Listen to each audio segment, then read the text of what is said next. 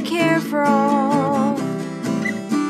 You bros can suck my balls. Fuck your reply guys. Please don't fuck your reply guys. Just listen to reply guys.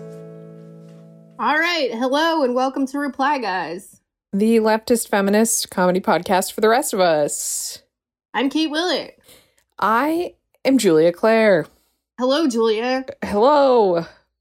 All right. So, you know, I'm Kate, but I don't want to beat around the bush too much longer here. Julia is piping mad right now.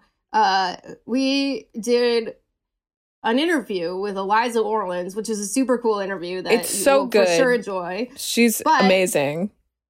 we were chatting a little bit after the show about you know the likelihood of who would be the next mayor of NYC and uh we were talking about just you know how much name recognition Andrew Yang has and that he's somewhat likely to become the mayor of NYC and then Julia just lost her shit and she's been waiting for this moment to let loose so let's go yeah Oh my goodness. Well, um, my version of losing my shit and letting loose is just uh, it's it's not going to be the tone isn't going to be that much different than how I'm speaking now. But boy, I am extremely upset. um, I had a tweet about Andrew Yang go viral. Uh, very, but it, you know, it was just essentially that I've, you know, me saying that he's a a corporate technocrat yep who, who you know believes in a libertarian version of UBI. He is staunchly pro charter school. You know, nothing that you can't figure out about him from a cursory Google search. And I I mean my mentions were just flooded with his supporters, of course. Um one of them DM'd me re- something honestly very funny, which is that he said, I bet your pussy is dry as fuck. And then he called me dog face, is really made me laugh. dry Um, as fuck with a dog face with a dog face pussy. Um, no, uh, dry as fuck pussy with a dog face, uh, which is my new calling card. Basically, my I mean, my tweet said like I've never seen a politician whose supporters so grievously misunderstand who their candidate is. Um, and I really, I, I think that there is this this idea of of Andrew Yang as some sort of revolutionary when really he is just someone like happens every few years. He is a a man from the business world who comes into politics and says, "Hey, what if we ran government like a business?" As if we're not partially doing that already, and as if again, as if he was the first person to ever think of that. Um, I have never heard him criticize a corporation, a major corporation, once in the same way that he, I've heard him criticize teachers' unions. um, again, he, the fact that he's so ardently pro charter school and thinks that one of the major problems of New York City is that it's not business friendly enough. Um, yes, maybe small businesses, but um, you know, there's also he's just been making so many statements that I think should completely disqualify him. Like in the beginning of his when he when he first announced, he was asked, "Why aren't you really living here?" And he said, "Well, we have a small two bedroom apartment, so how could we do that? How could we possibly live in our small two bedroom apartment and uh have our kids do online school?" It's like, yeah, that's what every New York parent has to has to do and they don't have the the luxury of opting out of that. Um but today there was a Politico article published about him and before we get into that, I, I do want to say that there is a reason why Andrew Yang gets under my skin as much as he as he does, and he had like longtime listeners of this show because will you're know a racist. because I'm a Because racist. You're a racist. Um, Yes. uh, first and foremost, absolutely, no question. Yes. Well, I mean, also, I am so fucking offended every time his libertarian ass version of universal basic income is compared. People put up the picture of Martin Luther King with the, his quote about universal basic income, Oh and I'm like, God. these these two are not the same. No, it's not Shut the, yeah. fuck up. I I just I hate um, the the reason why he gets under my skin to the degree that he does is that he his a lot of his supporters think that he is like a revolutionary. He's bringing a lot of like Silicon Valley lingo like like he's disrupting the political the political complex and he's not. He is a business as usual corporate centrist. Yep. He Uh, maybe he's a little bit more libertarian. yeah, Yeah. but no no no, he's he's completely he again, it's like it's this it's the same way that Silicon Valley is not progressive. It's not actually progressive. Yeah, no, I completely agree. I mean, And uh, you know, whole he's- city's gonna be a Hudson Yards, man. I so- just I'm I'm really it it does upset me because I love I love New York and I care about this city and this place is my home. And he's just coming in because he has the highest name recognition of everyone running and sailing to the top of the polls again because you know as was rightly pointed out this race with with ranked choice voting is all about name recognition. And i ho- i had hoped that it would even out as the race goes on and as andrew yang continues to make these fucking idiotic statements but it doesn't appear to be going that way. Um you know andrew yang uh, this this piece in politico says how yang charmed the right on his road to political stardom he went on a number of podcasts that have a largely uh right wing base. He uh and you know, you want to go there and defend progressive ideals, I have no problem with that, but that's not exactly what he did. He was just trying to kind of court right wing voters, it seemed. He went on the Ben Shapiro show, the Joe Rogan experience, uh Tucker Carlson tonight and the Rubin Report, hosted by Dave Rubin. Oh yeah, no, we know what the Rubin Report is. um, For people who feel like they've just been, uh, they've lost their home in the woke left, and they had to interview Milo Yiannopoulos. absolutely. Um, I hate Eh, everyone. I just hate everything these days. I'm so upset. um, and you know, Yang said that the Democratic Party needs to try to gravitate away from identity politics, and that's a stupid way to try to win elections. Okay, great. All politics, as we've discussed before, all politics are identity politics, and that is kind of a. I think those two sentences are this weird kind of like anti woke dog whistle that I just don't.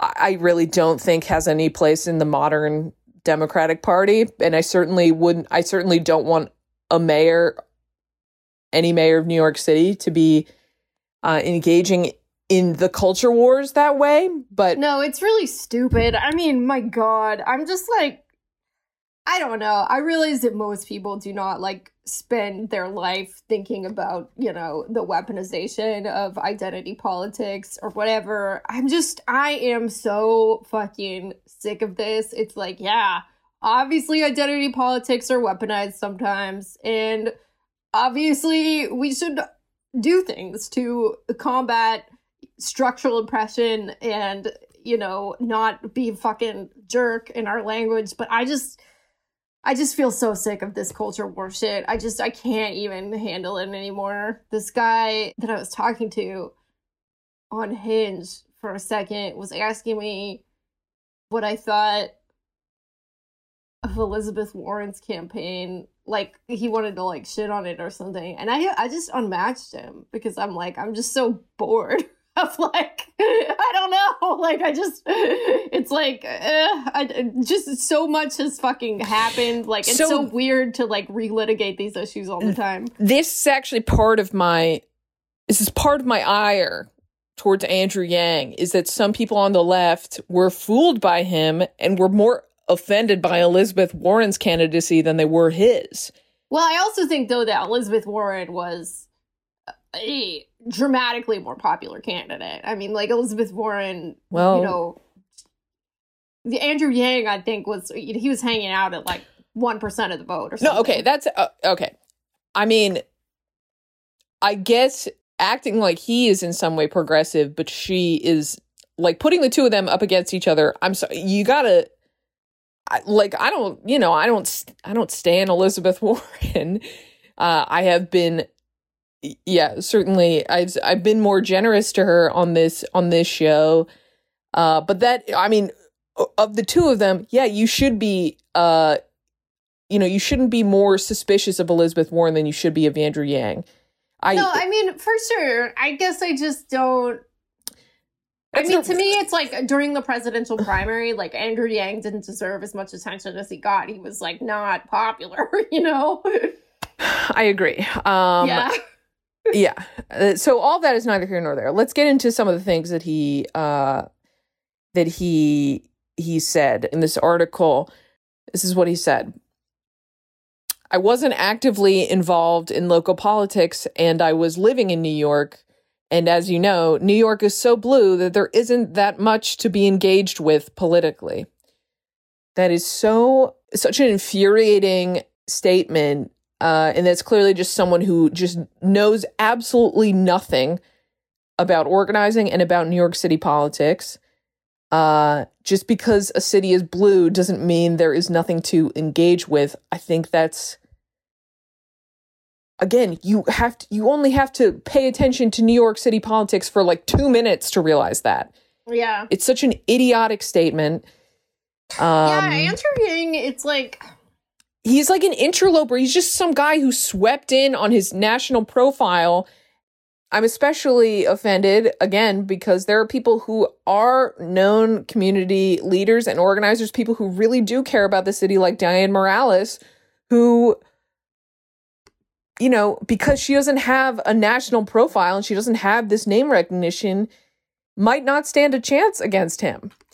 Yeah. Um, look, I'm, you know, uh, great that he's for decriminalization of sex work and uh, recreational drugs. Again, to to very over the plate libertarian views. He said, you know, he he said, "quote I'm no fan of big government. The larger an organization is, the more cumbersome and ridiculous it often gets." yeah. Like Just fucking classic, like Republican shit. I totally agree with you. Uh, I know. not- I just, I really, I mean, and he also, I think it, the way that he talks about automation is really, it's indicative of the wrong way that a lot of politicians talk about automation. Um, like, you know, oh, there's nothing that we can do about it. yeah, Yeah. he said, and that's not true. Obviously, we control the technology, and there are things that we can do. Um, so he on uh, on the the Rubin report, he said, "quote If you take these people who are working in fast food restaurants, and these jobs get automated any, uh, away, and in my mind, they should be automated away. Trying to preserve these jobs is not where we should be going." Again, his campaign is like so much of his brand is like the Yang Gang is humanity first. We love like human capitalism, but it's this it's the same kind of corporate capitalism that we've seen over and over and over again. It's just got a shiny new paint job. It's just I really I mean again, I hate I just think that a lot of his positions really have no place in the in the modern Democratic Party. Uh I having volunteered with the Housing Justice for All campaign for the last number of years, you know, I shudder to think. I, I know that corporate landlords will be absolutely celebrating if he wins. Um, again, I think, you know, we have the most segregated public school, some of the most segregated public schools in the country are New York cities. And, uh, you know, we've already seen that charter schools have not improved that problem. And someone who wants more of them is not going to solve that problem. I'm just, I'm at a loss. I'm really, it does really make me upset because I can't believe it is truly my worst nightmare that my, the person who inspired, like, besides Bloomberg, I can't think of, of anyone in that, that race who made me angrier. Um, and mostly just because he was like tricking a lot of people who should be voting for l- lefty candidates, basically. I think that's, like the people who are voting for Bloomberg know what they're getting. I just think that Andrew Yang is fooling people. Yeah. Yeah, I don't know. Um, everything in New York is going to become Hudson Yards, baby. Hudson Yards. Which, for, and if you don't live in New York, it's like just this. It's a fucking mall slash housing development for rich people. I don't know. Look, but okay, here here we are. Right, we do have some. There is some optimism on the horizon. I'm very excited about our guest today, uh, Eliza Orlins, who is running for the DA in Manhattan, and she's a public defender. Uh, and it's full fully pro decrim for sex work. Um, she wants to fucking prosecute Wall Street, um, prosecute the cops. She's really cool.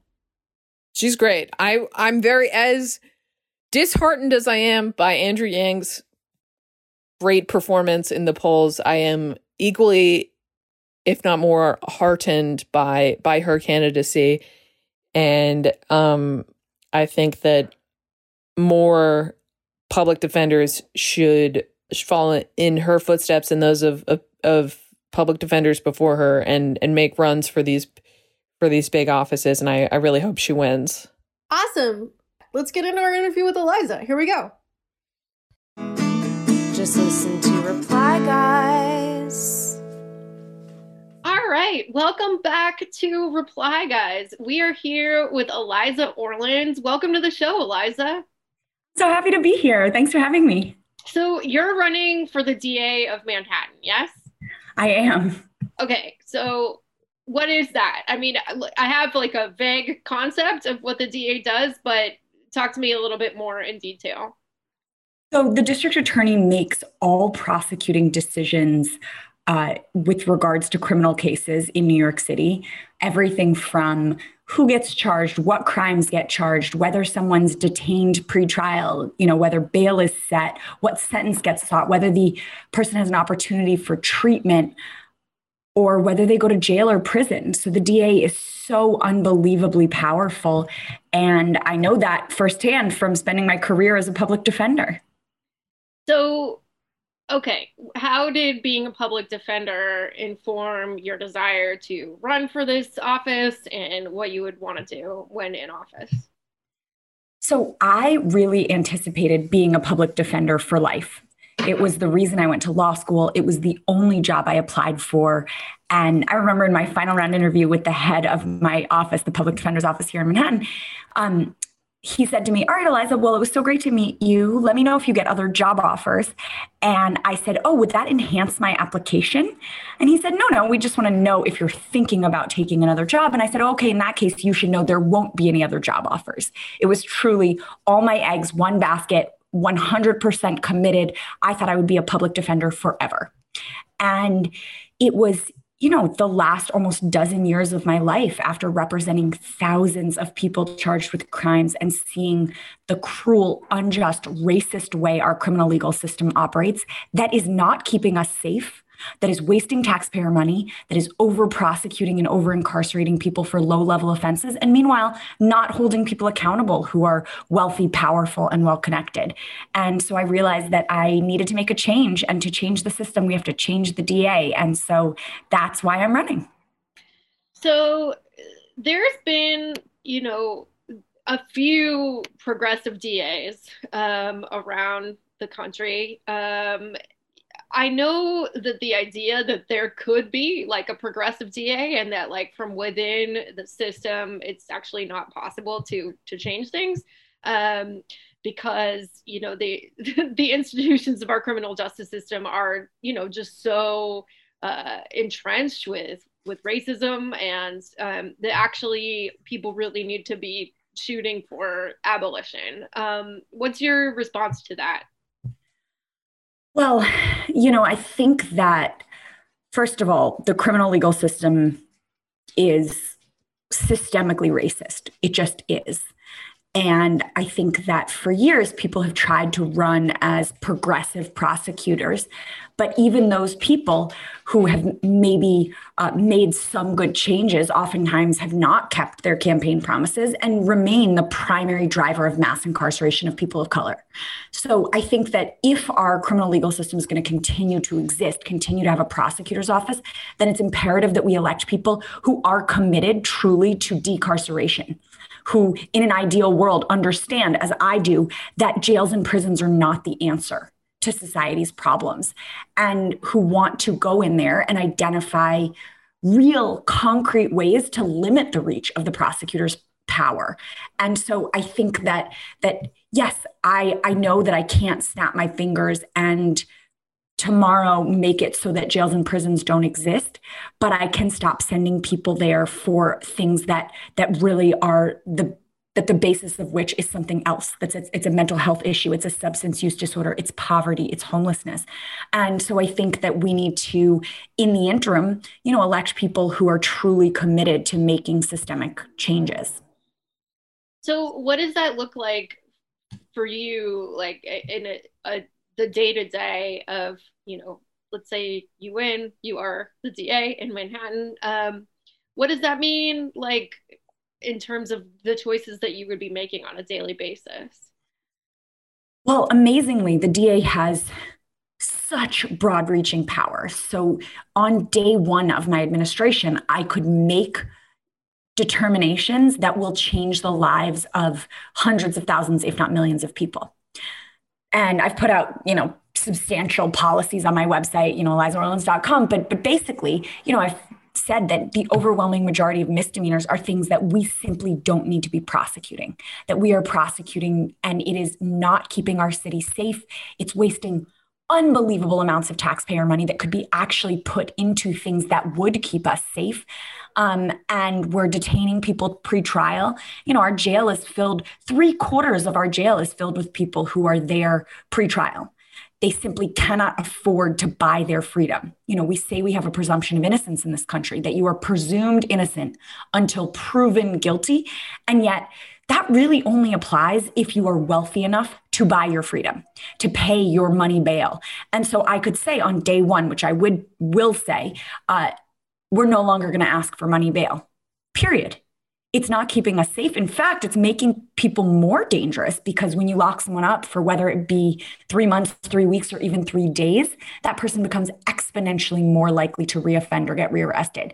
So, you know, there are all these things that we've thought through and things that we could do um, starting from from the first day of my administration that would really change lives.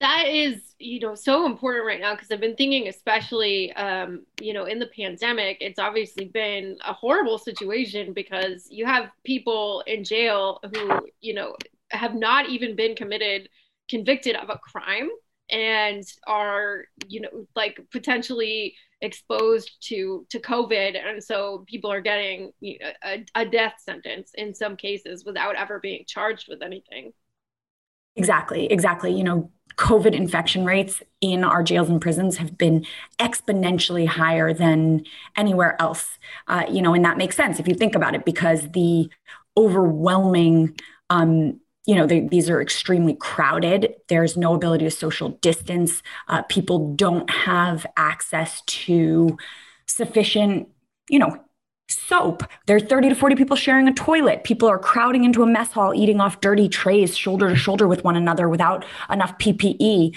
Um, people were being told at the beginning of the pandemic sleep head to foot with your cellmate so that you can be six feet apart as opposed to you know these beds are 18 inches apart we, there's no ventilation at rikers island you know like this is it's, it was outrageous and so even when new york city was at its worst people were um, uh, seeing infection rates as high as 10 times that of the rest of new york city at rikers island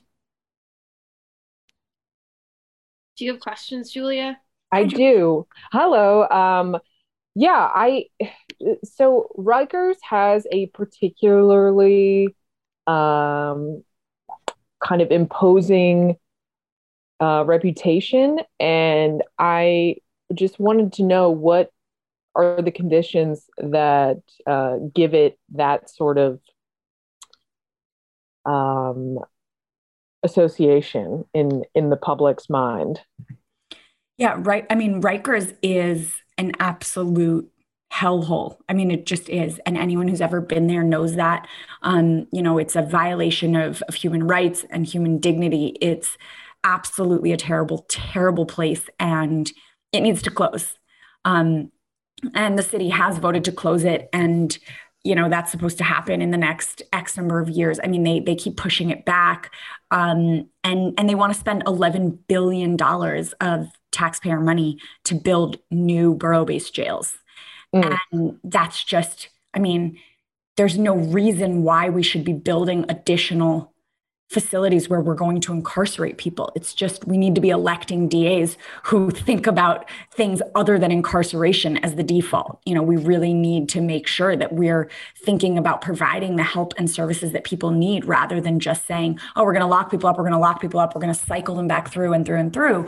I mean, can you even imagine if you had like a auto plant or something like you're you're you're making you know you're putting out something and of everything you you put out 75% of the cars came back to you got returned to you. Wouldn't somebody be like oh there's something wrong here. Yeah. Like this is a problem. And and yet we you know just continue to do the same thing over and over and over with our criminal legal system and just cycle people back through. Um, but the problem is that there are folks profiting off of the mass incarceration of human beings. So you know we got to dismantle the prison industrial complex in addition. Right and I mean, well, cash bail ties so well into that because I mean, essentially it's it's ensuring that there are two different justice systems, one for the wealthy and one for the poor. Exactly. Um, and you know what what have you seen as maybe some of the uh, some of the mistakes that past DAs have made, and, and in what ways do you think that the DA's office, um, you know, can can be used for for change, but but has not been? Oh my gosh, there are so many. I could talk your ear off for like yeah. consecutive hours um, about that, but but I think there are so many, and I think one of the ones that's really coming to the forefront right now is police accountability. It kind of comes to mm-hmm. mind just given everything we've seen, um, you know, with the nationwide protests last summer that started and the the way in which the Black Lives Matter movement has taken off in a way that um, you know, when we were out in the streets, I was there protesting Black Lives Matter, you know, I can't breathe after Eric Garner's murder in in 2013. But people weren't energized in the same way at that time. People weren't mm. ready for these conversations about about police brutality about racist policing. And finally finally we're starting to see some movement on that. But i think that what people fail to recognize sometimes in that conversation is the way in which the Manhattan District Attorney's Office and district attorney's offices across the country have been complicit yeah. in the continuing misconduct of these police officers and, and these police departments because they've essentially used their power to shield and protect officers rather than holding them accountable. And you know as a public defender for my entire career i've seen not just the the physical violence in the streets the police brutality that we've seen such horrifying videos of on social media but i've seen you know false arrests and falsifying documents and perjury in the courthouse oh yeah you know, police officers literally walk into court. Do you swear to tell the truth, the whole truth, and nothing but the truth? I do. And then under oath, they lie. Mm-hmm. And the consequences of their lies are so massive. People can go to jail or prison for years or decades or their lives based on the testimony of a police officer. And even when it's found to have been a lie, there are no consequences. There are no repercussions. That person is, oh, well, the case gets dismissed, but that person's back out on the street testifying and, and arresting and falsifying documents or lying under oath about someone else the next day. And so, you know, as Manhattan DA, I'm really committed to um, you know, holding police accountable, never tolerating misconduct of any kind, and establishing a dedicated unit that will actually prosecute police misconduct that's so great to hear and um, i think you're absolutely right. Uh, in a you know in a, a perfect city government the mayor and da should be a check on um, we're getting know, the, some kind of crazy sound in the background. I don't know if it's your headphones. Me? Yeah yeah. Oh i'm sorry. No worries. My, um, it might be my hair moving with the yeah. Yeah that's sorry um, yeah so maybe start the question again just sure. plain sound. Sure um that's really great to hear. And and i think in a perfect city government uh you know or just one a functional city government uh the the mayor's office and the district attorney would be um, a check on the police departments for for accountability in cases of misconduct. But as you have alluded to both of those offices have very often um, protected bad police officers which uh, you know that's the police union's job is to p- protect their bad officers. And i think it's uh not that it's their job. That's obviously i'm saying that facetiously but no i know but that's what they that is what that is what they that do. is what they do. It's like you know you want to laugh about it but unfortunately like the reality is they they they do everything in their power to make sure that even when you know the ccrb which is the civilian complaint review board says oh there should be accountability for this officer because xyz and they should lose a couple vacation days the union says no we reject that and have found ways around even the mildest of accountability measures and I think that it's so uh, you know, I've talked about this on different labor es- episodes that we've had. That basically all of the the major criticisms that are levied against teachers unions, um, you know, by the public, for whatever reason, police unions are spared of those associations. Like again, protecting bad officers. Teachers unions are always saying, you know, they're always accused of protecting bad teachers. But the consequences for protecting a bad police officer is, I would argue, tenfold that of a uh, of a bad teacher. Except um, those like uh, those sex teachers, though. We have the, to get the sex out. teachers are bad. Sure. Yeah. Can, you ever, can you imagine any other profession where you could kill someone at work and maintain your job, not even lose your pension or your vacation days. I mean, can you even fathom uh, a situation like that? I mean, if where you you kill someone and you're immediately put on paid administrative leave. I think we should actually we definitely well, it took five years to even yeah. put. Yeah, we should. I think obviously eliminate the ability of police to do that, but we should give the ability to do that to customer service you piss someone off if you're not being polite, if you're a bad tipper, you, you should not, you know, know in advance if that could result in your loss of life. that's in that's in Kate's New York. Yes. Uh, um, no, we know that you, you you would not endorse it. That's fine. I was like, uh, listen, we're talking about decarceration. Yeah, I'm not trying to. I'm like, we're not trying to back you into a corner and get. Someone's like, in. however, for you know, jail for bad tippers. No, I'm I'm obviously joking. that's yeah, that's my America. Jail for bad tippers. Um, yeah, I I, I completely agree with you. You you know, I, have seen the the inner workings of uh, police unions up close. Um, my you know, my father was a was a police officer, and I think that I have a particular uh, I have a you know a whole host of particular bones to pick with uh, with police. Uh, just having you know having grown up along alongside them, cannot recommend anyone be raised by a cop. Just want to say that again uh, for our listeners at home. Uh, I've said it before, and boy, is it still true. Uh, would never recommend anyone have a cop dad. But yeah, I I think that what we've seen, you know, you, you're exactly right that in 2013, you know, during the the Eric Garner and later the Mike Brown protests um, that came about because of both of those unjust deaths, we, you know, that was just the the tip of the iceberg. I just think that people I think that it's reached a full a full boiling point now. Hey, Julia, we're getting that sound again and it's just yeah. I'm sorry. Uh yeah, I think you're completely correct in that uh 2013 people were not as mobilized and motivated as as they are now but it's just become too too big to ignore the the idea of that police are not being held accountable and there is no really no check on them. Um and you know you have all of these structures of government not just their own unions but all of these other government offices lining up to protect them. Um and it doesn't make anyone's city safer. Uh exactly. Exactly and i think that's the thing that we really need to emphasize because i feel like they have such a good propaganda campaign where they say, mm-hmm. oh my gosh, you're going to be in danger, you're going to be in danger, you're going to be in danger.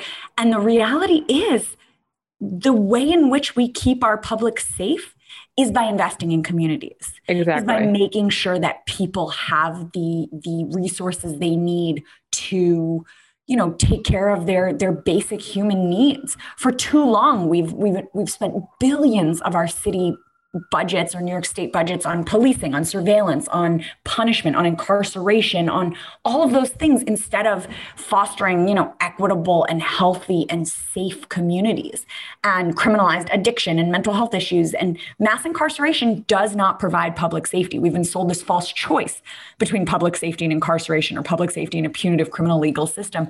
And that's really not true. It's not what's keeping us safe.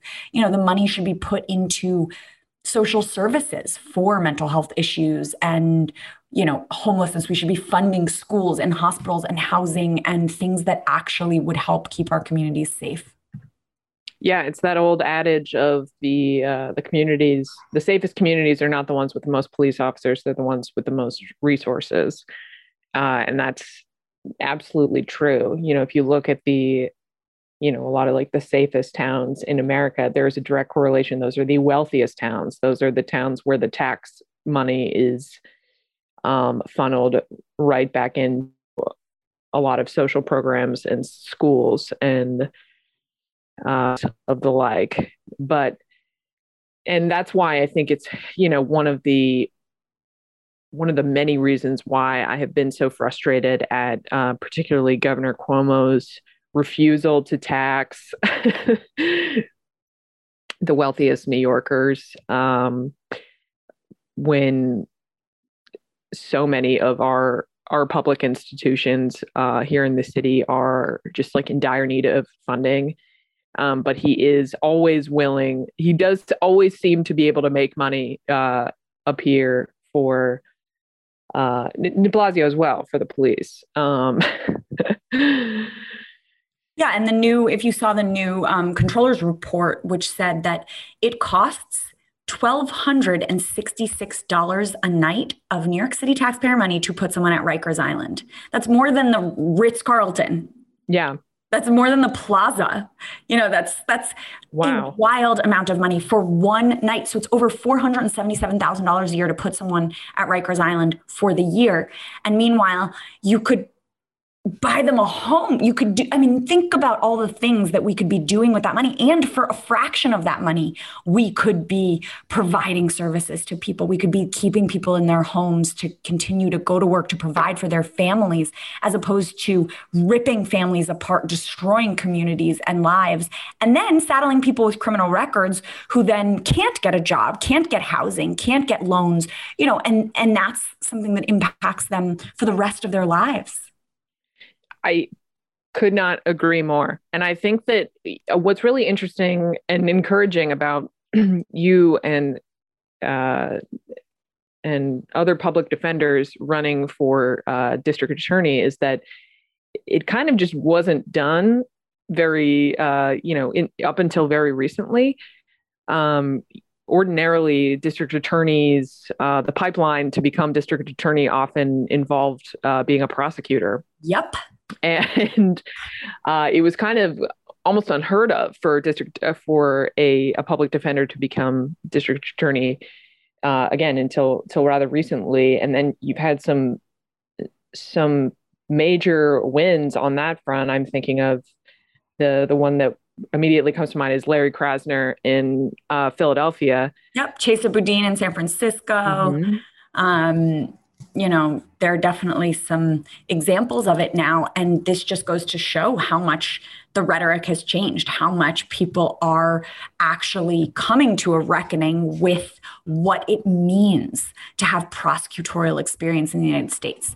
You know, so many people are like, yes, it was the prosecutor to DA pipeline. Like you, you had to be a career prosecutor in order yeah. to become DA. But but the reality is now people are saying, oh wow this is a person who has played an active role in upholding this cruel injustice. Yeah, exactly. This is someone who held a position of power in an organization while it violated human rights and human dignity. And you know, what I've seen every single day of my career is the way in which prosecutors have treated my clients in cruel, inhumane ways. And finally, finally, our country is acknowledging that. And it has taken far too long to acknowledge. You know, it's always been cruel and inhumane and wrong. Um, and so now the thing that I tend to say, you know, when I'm in a friendly crowd is, is we can't trust the arsonist to put out the fire. Exactly. Why should we yeah. put a career prosecutor in a position to make these desperately needed reforms? Right. Yeah. How can you expect um, a career prosecutor who has spent their career up until then defending the the New York City Police Department, yeah. if you like, uh, to implement police reform. It's completely nonsensical, and I I also think that you know I would love to see more. I would just to see, love to see more resources given to public defenders, uh, and that's something that has been in you know in every major city in this country, it's a huge uh, problem that you know public defenders. I'm sure I don't have to tell you this twice are uh, overworked and underpaid, and their caseload is unmanageable.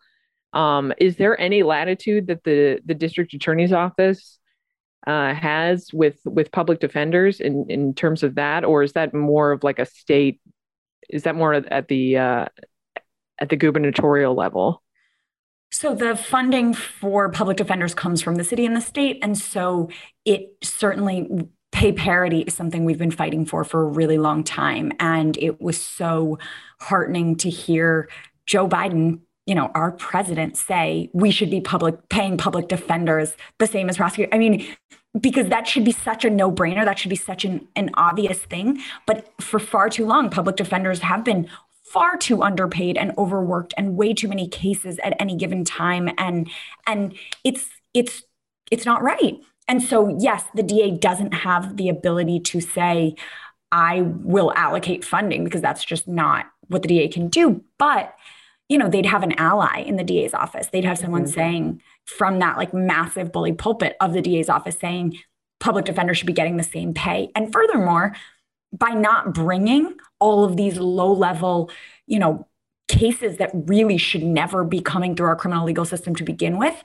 that would lessen the burden on the public defender's office and and they wouldn't necessarily need to, you know, have 100 cases per person. It could be a much smaller number um, because the cases that we'd be bringing are serious cases rather than just, you know, personal possession of drugs, all of these cases that should never be cycling through the system to begin with. So, right. Uh, what, like, what's your standard for what kind of case should be brought like I, obviously you said personal possession of drugs like what's your criteria for what sorts of cases you would bring? Well, that's I mean that's a that's a really important question because I think that that there are so many things that really, you know, when when we talk about what I don't want to prosecute, it doesn't necessarily address what I do think should be prosecuted. And I think that that for far too long, you know, the people who are perpetrating real harm on New Yorkers, on our communities, on our city are not being held accountable. Um, you know, it's it's so um, it's been so based on your wealth, your power, your connections, your privilege, that means that you would not get prosecuted. And the Manhattan DA's office has really, you know, for far too long given a pass to the people who who have those connections. So if you think about the fact that in 2012 and 2013, Manhattan DA Cy Vance could have, but chose not to, declined to prosecute the Trumps. Yep. And had he brought those prosecutions back then and exposed all of the fraud that they were engaging in and, you know, put that all out in the public, we may never have had a President Donald J. Trump. And, you know, not to say that there was any one factor that did it. There are so many things, but no, but there is there is a direct line between those two. absolutely. Absolutely. And and I think that that, you know, prosecuting people like Donald Trump, people like the the Jared Kushners, the Ivanka Trumps of the world, who have far too long gotten away with everything, hell, had no accountability for their actions. You know, that's something that that would end under my tenure. Um, you know, prosecuting bad cops, as we talked about, and you know, prosecuting bad landlords. There are so many landlords out there, especially here in New York, who are who are really um, who are really breaking the law and yeah. they're not being held accountable. They're hurting everyday New Yorkers who are just trying to exist, trying to be able to pay their rent, to, to to house their family and they're not being held accountable. And then also there are people out there who are abusing workers. You know there are people out there who are who are violating minimum wage laws who are maintaining unsafe conditions for their workers or who are retaliating against their workers for making complaints or who are sexually abusing their workers at work.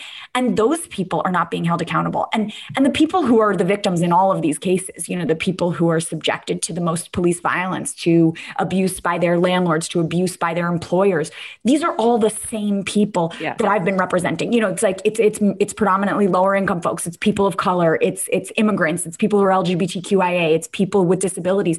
And these are the exact same people who are being hurt by our criminal legal system. So instead, if we protect them in the same way that not prosecuting say drug possession would protect them because they're over they're disproportionately targeted for those offenses, it would continue to, you know, it, it really all like falls in line with this broader view of of of standing up for the most marginalized New Yorkers. So, what's your position on sex work? Oh, well, I'm so glad you asked because I've been a very outspoken advocate um, for the full decriminalization of sex work for, you know, for for long before it was popular to use the phrase sex work is work or before anybody even really fully knew what decrim was. And I'm so glad that this is a conversation that's coming to the forefront. Um, you know i am running against someone who you know is is basically saying that we should have the nordic model of of decriminalization of sex work which is this prohibitionist model which says oh yeah let's not prosecute the sex workers but we're going to continue to prosecute people who purchase sex.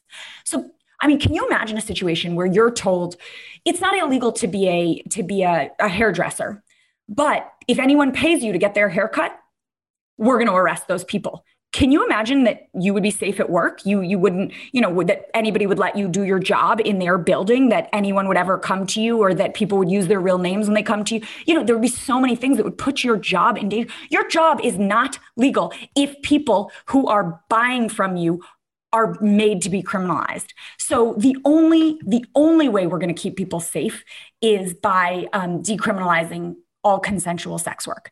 And that means that we need to protect people. Right now, the way that this criminalization works is it it makes everyone less safe. Mm-hmm. You know, mm-hmm. sex workers are, are put in danger of not only police violence, but the inability to report when they're victims of sexual assault or robbery or anything because they're afraid of arrest and prosecution. Um, you know, they're not able to access healthcare. They, they, you know, they have, um, they have inability to access housing and other things they're unbanked. I mean there's so many different things that that are so that are such a risk to them that put people in danger. And by the way disproportionately char- targeting you know trans women of color disproportionately targeting um you know people of color lgbtqia folks. And and this is a so this is not just a gender justice issue or an LGBTQIA justice issue, but it's an economic justice issue. It's it's this very intersectional issue that we really need to be um, talking about. Um, and and I think that you know it's really important that we call out the folks who are these like essentially you know they they they they're these carceral feminists who come in and say oh i'm going to protect you because you couldn't possibly be engaging in consensual sex work. Mm-hmm. and and you know I, I think about this this opponent of mine her name's Tali Farhadian Weinstein and she specifically thinks that we need to oh every sex worker is a victim and so we need to protect them. We need to go in there and make sure that that oh we're not criminalizing them. We're, we're going to protect them and then meanwhile making their lives more dangerous pushing put making their lives more dangerous pushing them further underground. Yeah. And it's it's it's terrible. The cops showing up at your work all the time is not yeah. going to make your workplace safer. Um exactly exactly. And so, i mean the the vice squad is like you know has been there, there's a huge ProPublica report out about how the vice squad is so dangerous and damaging and how it gives um, you know the the cops so much power. It led to the death of a of a young woman in Queens Yang Song. I don't know if you know her story but basically she'd been subjected to police harassment and brutality and sexual violence and they came to raid um, the massage parlor uh, that she was working at in Queens and she subsequently fell to or jumped to her death um, from the from the balcony.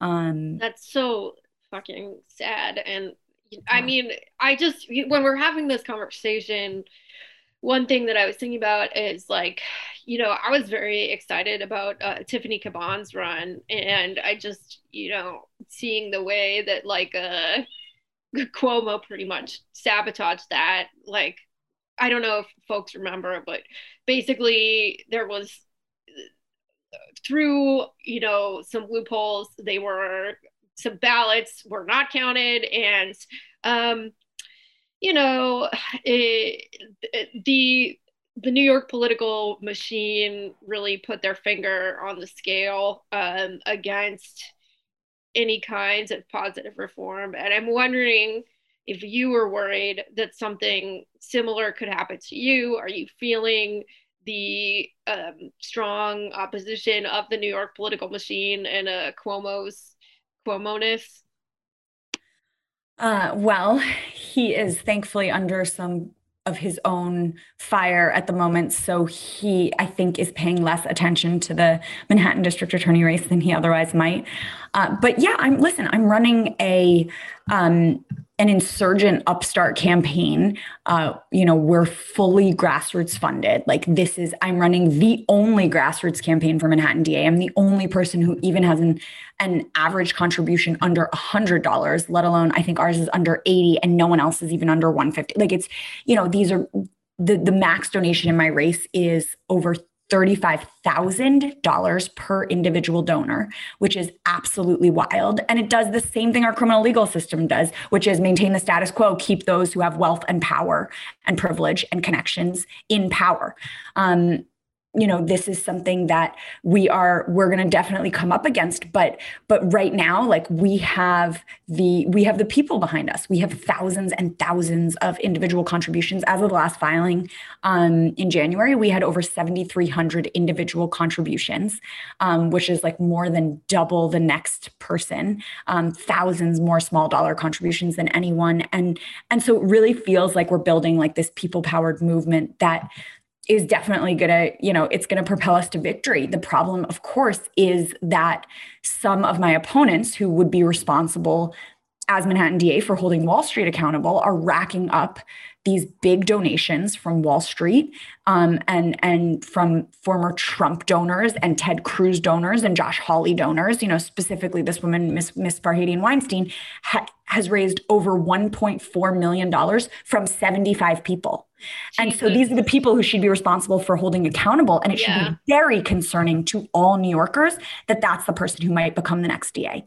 So I just want to pause just for a moment here and just fully like let in how pathetic the phrase Ted Cruz donor is. Like, what point have you reached in your life that you're donating to Ted Cruz? So let's just take a second with that.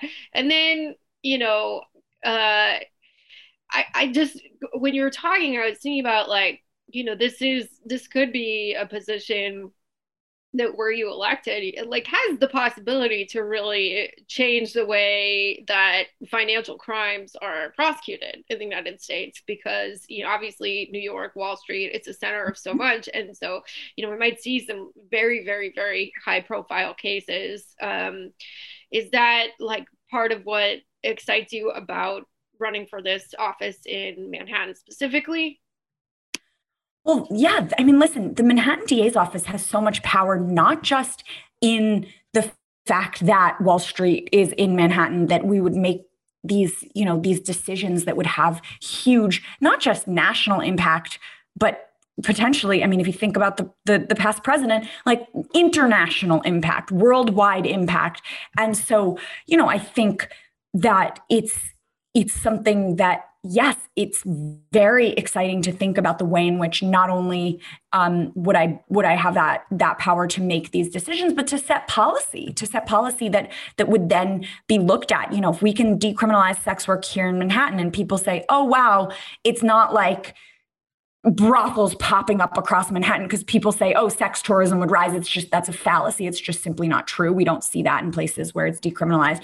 And and in fact, like then we can set policy and then people could say, oh wow, it's happening in New York and look how well New York's doing. And look, people are safer and look, people have their needs met. And so we would be exporting these like really good policies instead of, you know, the the really problematic ones. I think a lot of people are still uh, you know, feel the the ire and disappointment that basically no one who was involved in creating the 08 financial crisis uh, did like barely even had a day in court. Uh, that's actually interesting that you say that. You know, the only criminal prosecution that was brought after that financial crisis was uh, by Manhattan DA Cy Vance, and it was against this Chinese family owned bank called Abacus Bank. I remember this. Have you seen the documentary? No. Well, there's a documentary about it, and I um I can't recommend it highly enough because it is absolutely it will break your heart. It's devastating, and what he did to this family was the most racist. It was the most like it was just this targeted prosecution. He saw this this Chinese family owned bank as like low hanging fruit and was like, oh, I can just I can be the only person to to to hold people criminally accountable for for being um you know for this for this financial crisis.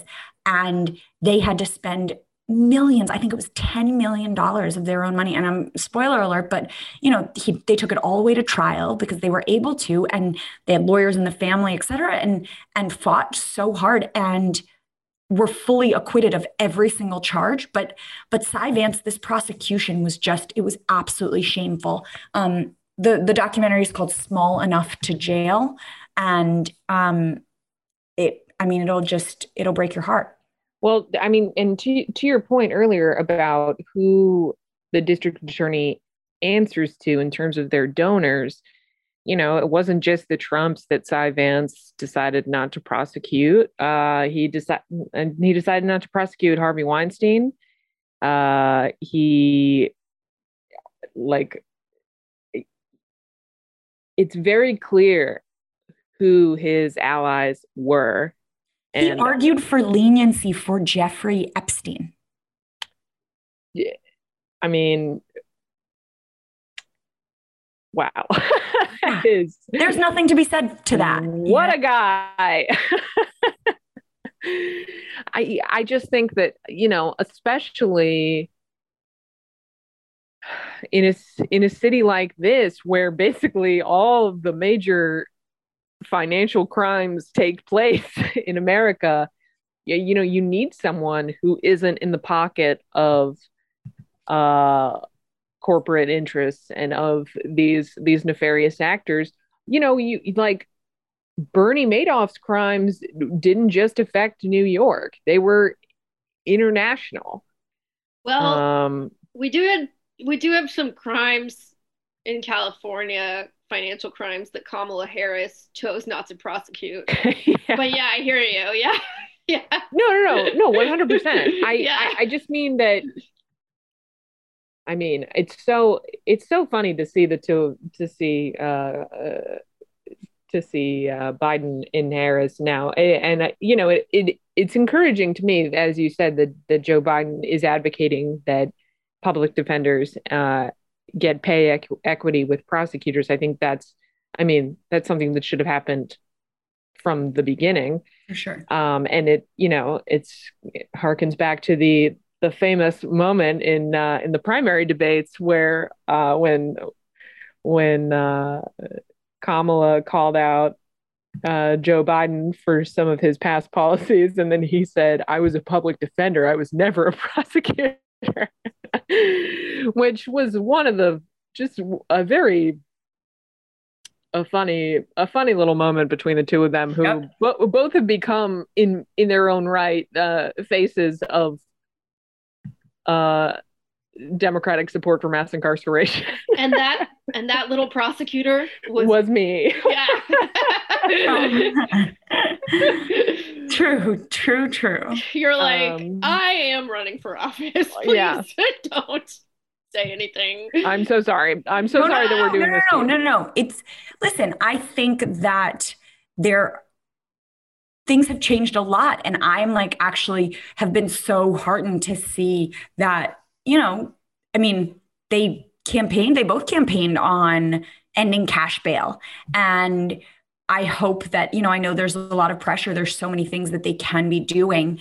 Um, they can end the death penalty. I mean, if you think about that horrific killing spree that Trump went on post election, um, oh my God, just to execute as many people as as he could before Biden's inauguration. I mean, that was absolutely horrifying. Um, and and I hope that I hope that there will be a lot of pressure for these for these real criminal justice reforms um, on on Biden to sign off on. There are things he can do right now that don't require any approval that you know that don't require anyone to vote on them and and I hope that he will. Well, I mean, he threw out the amazing idea of uh, cops shooting people in the leg. So, um, he is crushing it with uh, swish the criminal justice reform. Um, so you know, I guess like one of the things that we've all really seen in the past year is just like how in bed the uh, New York mayor's office is with the NYPD and you know, I, I just, I mean, it was like, there was part of me, like, obviously I was really angry at de Blasio, but I was also like really embarrassed for de Blasio that they're like throwing his own daughter in jail and he's like so pathetically, um, you know, sucking up to the NYPD to like. Yeah, and tweeting out her yeah. private information. Yeah, no, it was horrible. But horrible. like, I, I, guess, like, I mean, we don't know who the next mayor is going to be, but I, I'm guessing that it, it will be a neolib, and it seems to me very likely that the NYPD will uh, hold huge influence over uh, that mayor's office as well. Um, to what extent are you concerned that the mayor's office would be an obstacle to uh, any reforms? Well, listen, I I truly hope that as district attorney, I will have an ally in the mayor's office who will also be committed to, um, you know, to, to bringing real reforms to New York City. But regardless of whether or not I do, they they won't be an obstacle because I on my own will be able to hold the police accountable. Like there's just there's no there's no oh like can you do it without the permission of the mayor? Of course you can. Like as district attorney, I will be able to hold the police accountable, to prosecute police officers, to bring criminal charges against them. And if they want to engage in a slowdown, for example, like they did when they were mad at de Blasio, um, you know what happened during that slowdown, by the way? I was, you know, working as a public defender. So I was going to night court and seeing, you know, all the cases that come through. Crime went down. Crime rates went down. So they stopped arresting people for low level BS crimes and overall crime rates decreased. Mm-hmm. So we make our city safer by not making those types of arrests. And I hope that the police will, you know, be on board with that. Let's stop asking them to punish sex work. Let's stop asking them to, to, to go arrest people who are in the throes of a mental health crisis. I think for the most part, they don't want to do that. I think that they're untrained to do so. They're coming in armed. Oftentimes, those situations escalate. Um, and and I hope that then, you know, the next police commissioner the next whomever will will say oh yeah well this is good. Like you know police don't want to be social workers. They're not social workers. Let's stop asking them to do that. That'll be a good thing. But you know the overwhelming hostility that they've shown to even the mildest of reforms and accountability measures means that the next DA is going to really need to decide um, whether they want to prioritize, oh, like, can I offend, I'm going to offend the police if I do this thing, or whether we're going to hold them accountable. And like, for me, it's not even a question. You know, they right. must be held accountable.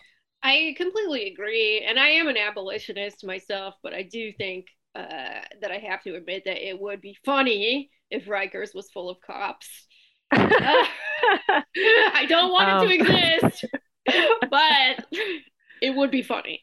Um, um I, and I, you know, de Blasio has had such an interesting, to put it uh, poorly, an interesting relationship with the police.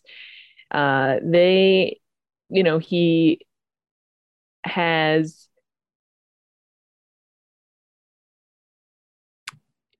You know, he's been very kind of deferential to them uh, in in recent years. Kind of sickeningly so at times, but I feel like that has happened, that trajectory has happened because they went absolutely ballistic when he, he said, you know, because he has a black son, he said, um, like, my son doesn't feel safe around police.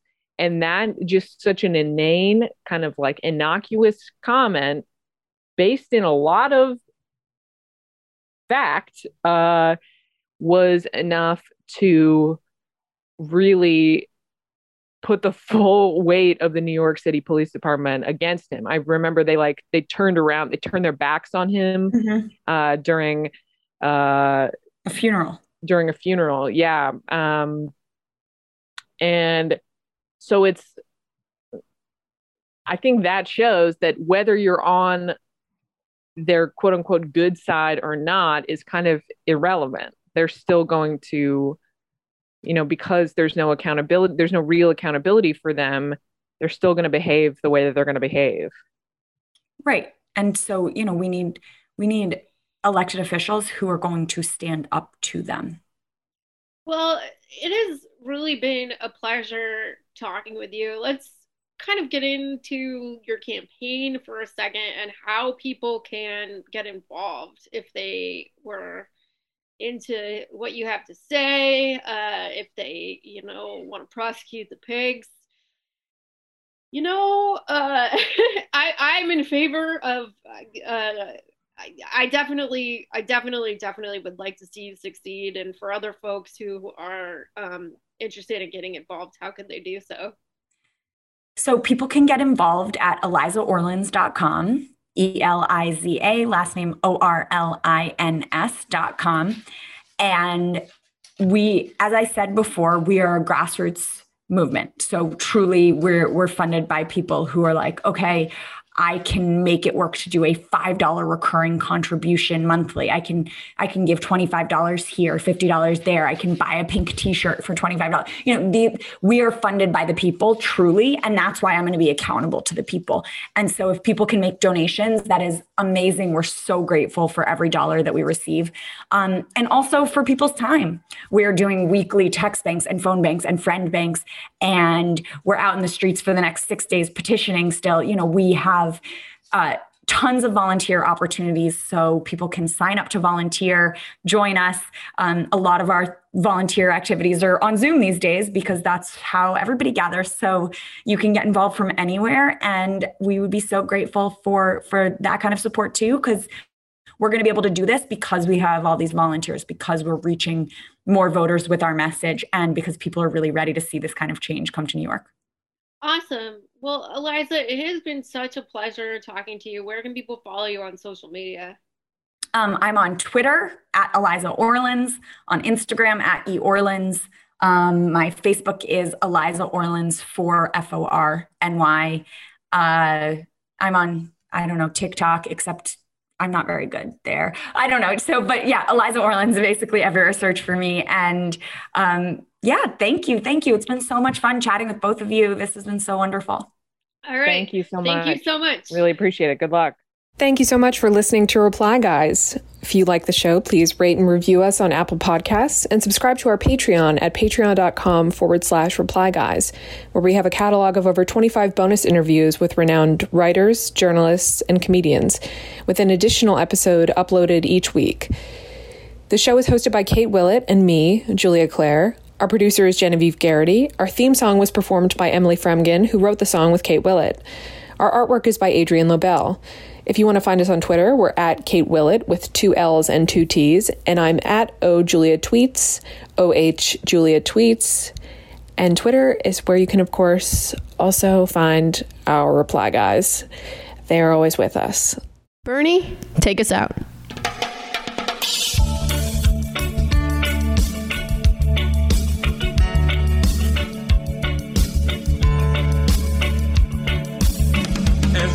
Went walking that ribbon of highway, I saw above me that endless skyway. I saw below me that golden valley. This land was made for you and me. This land is your land. Your land